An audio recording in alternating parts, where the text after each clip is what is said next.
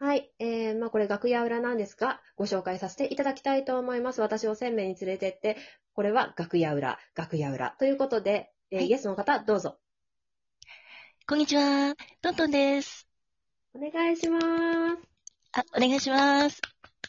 これちょっと楽屋裏なんで、私多めに喋っちゃうんですけど、えっ、と、OK で実す。はですね、実はですね、ちょっとね、私ね、今回、はい。ちょっと悔いが一個残ってるんで、トントンさんいつかまた、はあの、オファーをさせていただきたいなって思っている事案が一個ありまして、なんでしょう？気になる事案。なんだ MSL ろうの、MSL の脳内台本が実はできてたんです。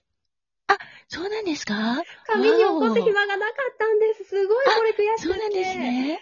そう。あ、そうなんだ。じゃあ、でもそれそうなんです楽しみまた別でもね、はい。いいでしょうぜひお願いしたいです。楽しみ。ちゃんとファーコちゃんまで出てきたのにと思って。わあ、それはすごい悔しくて。楽しみそう。本当に降りてきたんですね。そうなんですよ。トキさんの頭の中に。わあ、すごいすごいそれだけ悔しくって、もええねちょっとそれすごく嬉しいんですけど。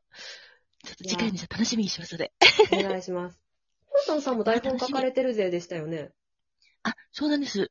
収録の時はほぼ書いてますね。でも書いてない時もあるんですけど。うーん。あれって、え、どんな時に書いてるか聞いても大丈夫ですか？はい。あの、普段、だいたいテーマ決めたら、それについてはざっと、あの、箇条書きで書くんですよね。うーん。それで、なんかの、例えば企画ものとか、イベントものに応募するものは、ちょっとしっかり書きます。台本としてはう。ん。うんうん。こんなこと、あの、書きも、あなんか、言い漏れがないように、みたいな感じで、絶対に伝えなきゃいけないこととかっていうのは、もう、色、あの、マーカーでしっかり書いたりとかもするし、うんそうですね、何度も撮り直してますね。あと BGM も私つけてるので、そうですよね。そう、あの、これとこれとこれって候補も台本に書いて、最終的にどれにしようかなっていうのを選んだりとか、そんな感じでやってます。そう、BGM つけてる人すっごいもうなんか、私からするとすごいもう神みたいな存在なんですよ。えーそんな、トークさんだってできますよ、全然。うん、いや、いや本当に、。私何回かやったんですよ、うん BGM 付き。本当に？何回か昔チャレンジをしたんですけど、BGM 引っ張られちゃうんですよ。なんか、BGM 聞いちゃうんですよ、私。聞いちゃって自分が言えないか、もしくは喋っててまくし立てちゃって、BGM と全く合わなくなってしまったみたいな。トークの内容が合わない、これ、とか。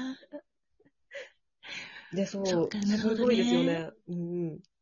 いや、私逆にあの、ポエムとか結構言ってるじゃないですか。うんだから、ね多分 BGM に合うんじゃないかなとか思って、ん BGM つけたら、もうそれにもう慣れちゃって、今 BGM なしでは、逆に話せないかもしれない。え、なんでそんなことないか？いや、いや、なんか、うん。BGM と自分の話すテンポが大体同じだったらいいよはいみたいな話を聞いたことが一回あって、ああったんですけど、果たしてうん自分の話のテンポがその日によって変わるから、なんとも探せ、探しづらみたいな なるほど。なところがあって、そう。で、私早口なんで、早口のテンションに合わせた BGM だとめちゃめちゃうるさい曲にならないかなとかって思って、あアップテンポの曲になっちゃうと思うんで、うん。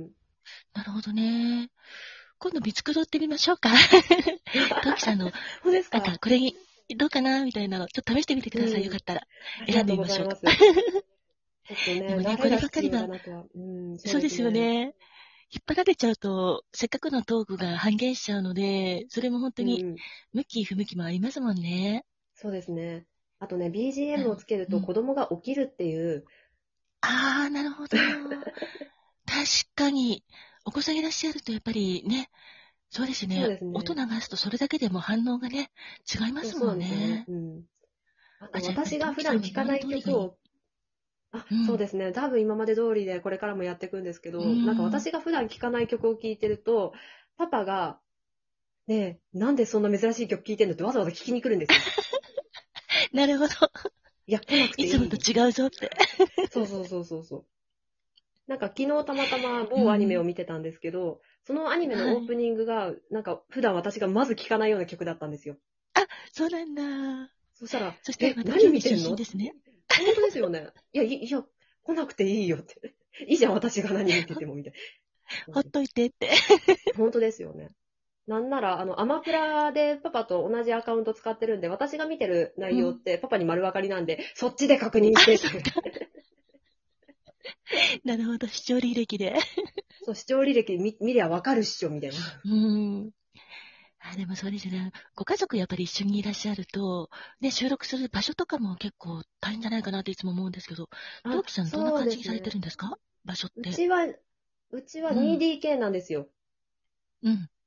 で、なんで、えっ、と、キッチンとリビングが一つ大きな部屋になってて、で、そこが襖ではい襖っていうか、引き戸で仕切れるようになってて、で、まあ夜だったら子供が寝てて、私がリビングでテーブルに座って収録しているって感じなんですけど、で、パパがですね、現在、あの、一人部屋なんです。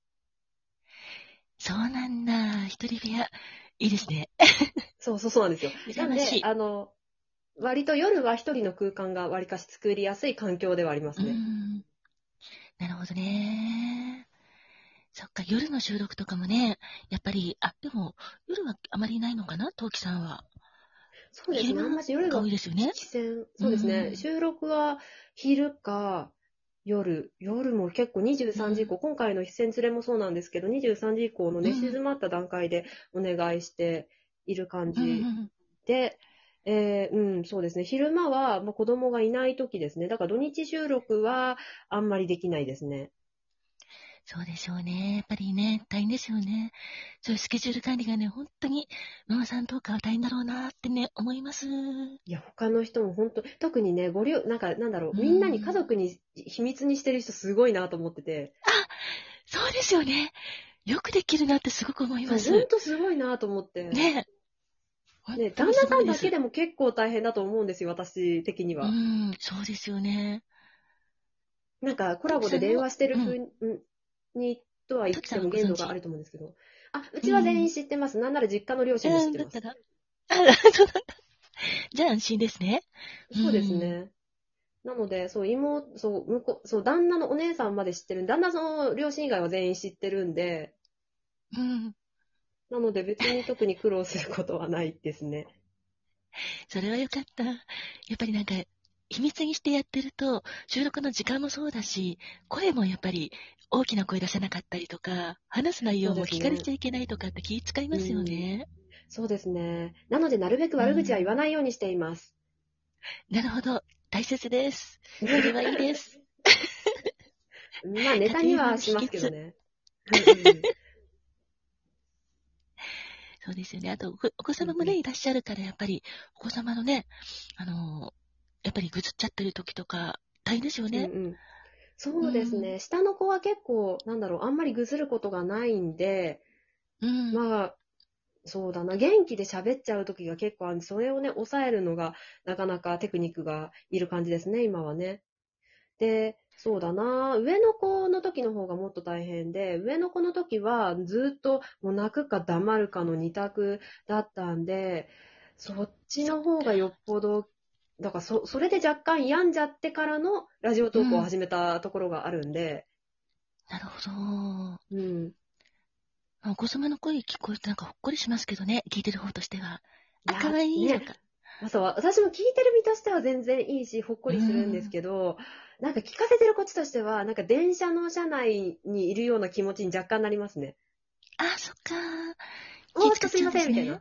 まあまあ、ななんだろう、電車の車内でも、なんだろう、電車だと、うんほら、苦手な人がいるのに、ああ、どうしよう、辛い目を向けられたらって気持ちになるけど、なんだろう、なんだろう、はい電車の車内の中といっても、みんな赤ちゃん大丈夫だよって空気をまとっている車内。うんうん。うんわかる、そ泣かして。いいのは分かってるんだけど、いいのは分かってるんだけど、やっぱ若干気は使うよね、みたいな。確かにそうですよね。誰がね、どう思うかわかんないしっていうのがね、そうですね。気使うとこですよね。うん。まあ、ライブ配信とかだとちょ、ちょっとやかましくなったんで切りますね、プチって言って切れちゃうけどね。もう収録動画だと10分喋って最後の11分でしゃものすごいうるさくなったりするともう、アンドロイドだから編集機能がないんで、あー、どうしやってきたのにって思いながら終わることは多々ありますね。確かに。ね、トウキさんもアンドロイドですもんね。編集できないのが辛いですよね。まあ、昔私 iPhone もだったんですけど、うん。え、じゃあ本当に一発撮りですね。そうなのかな。何回もやり直しちゃいますね。もうそれが悲しいですね。そそうですね。なんか、でもまあ、うん私 iPhone 時代もあんまし編集したことないんですけどね。あ、そうなんですね。多分両手で足りちゃいますね。なんか、なんか一回一回そこ、うんそこが気持ち悪くつなが、なんかね、つながるよりも、取り直して綺麗に喋っちゃった方がいいだろうなって思っちゃう人なので、なるほど。確かに。編集もなんか、ね、やったことないんですけど、大変かもしれないですね。そうですねね。なんか、プツって、うんなんか言葉が切れたり、その語尾が切れて、ほ次の話題にな、なんか行くよりか、だったらもう一回取っちゃった方がいいかなって思っちゃった人だったんで、あんまし使わなかったですね。えー、そうなんだ。それは初めて聞きました。あ、本当ですか？そう、MSL とかだと、その、切り取っても前後結局繋がらなかったなって聞き直して思っちゃったりすると、結局取り直しの方が早かったりすることが多かったので、うん。取り直しが多分身についちゃってますね。なるほど。そうですよね。いろんな、なんか、話しながら、頭の中で構想を組み立てながら話じゃないですか。あ、そうですね結。構大変ですよね。特にトウキさんね、やっぱり12分間結構丸々話すタイプじゃないですか。そうなんですよ。1分とかのトークよりね。そうなんですよ。なんか、もう時間、なんかもうちょっとある、もうちょっとあるからもったいないで、もう一個いけるかなっていう無駄な欲が出てきちゃって、うん最近それだと逆に気持ち悪いなと思って早めに終わるようにしてます。そうなんですね。でも収録楽しいですね。。そうですね。そう、結局は楽しいんですよね。はい。というわけで、じゃあトントンさん、じゃあ次からよろしくお願いします。よろしくお願いします。